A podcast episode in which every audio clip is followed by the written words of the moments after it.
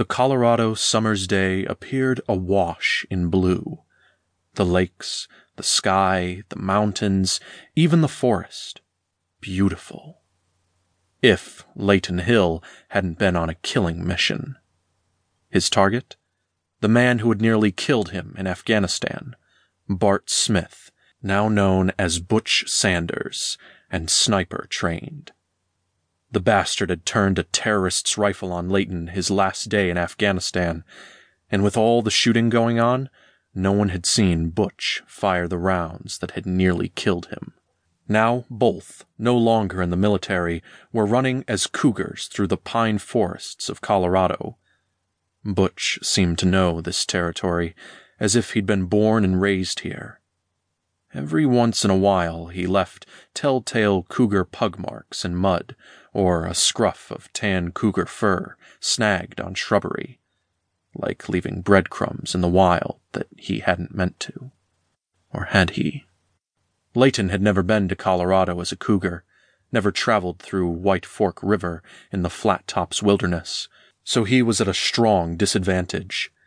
Not to mention he'd had to leave his vehicle, clothes, and weapons behind several hours ago in Cheyenne, Wyoming, before he crossed the border.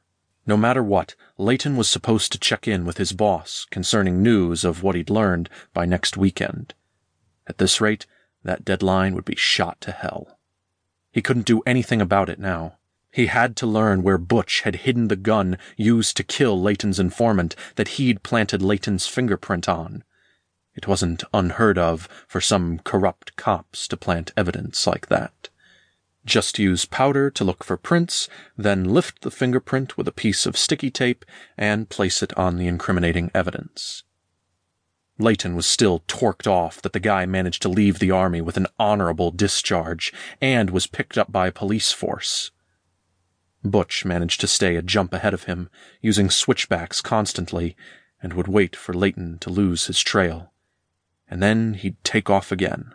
But Leyton was on his back, and the bastard wouldn't get away this time. They'd passed some isolated cabins in the woods, everything quiet, while campers, fishermen, and whitewater rafters slept until the new day dawned. Leyton wouldn't dog himself until he caught him, so Butch had to kill him before he could report back in. He hadn't expected Butch to frame him, though, so he could misdirect the blame.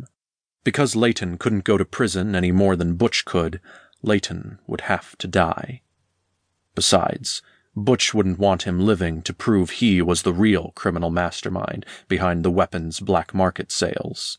Which was probably why the bastard had led him this way in an attempt to ambush him at some point. Leyton was ready to take the cougar down, cat to cat.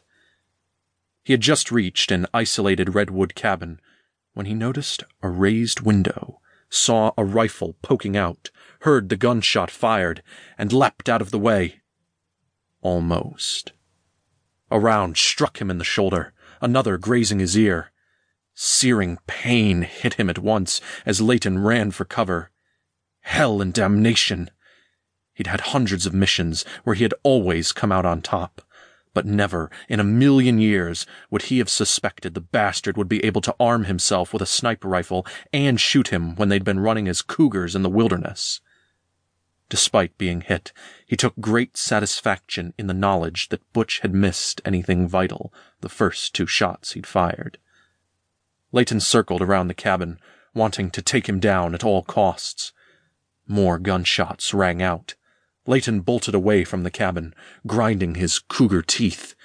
He couldn't risk getting hit again. Cougar shifters healed faster, but he needed to stop the bleeding. Damn it! Hidden by the pines, he circled wide. Another five rounds were fired. Hell, he wasn't going to be able to get to Butch this way, and he needed to get something to bind his wound. Angry with himself for getting shot, but Having no other options, Leyton headed way around the cabin, hoping he'd reach civilization before long. The cabins he'd seen dotted about had increased in number, and the few roads had too. He figured he should be coming to a town before long. Then what?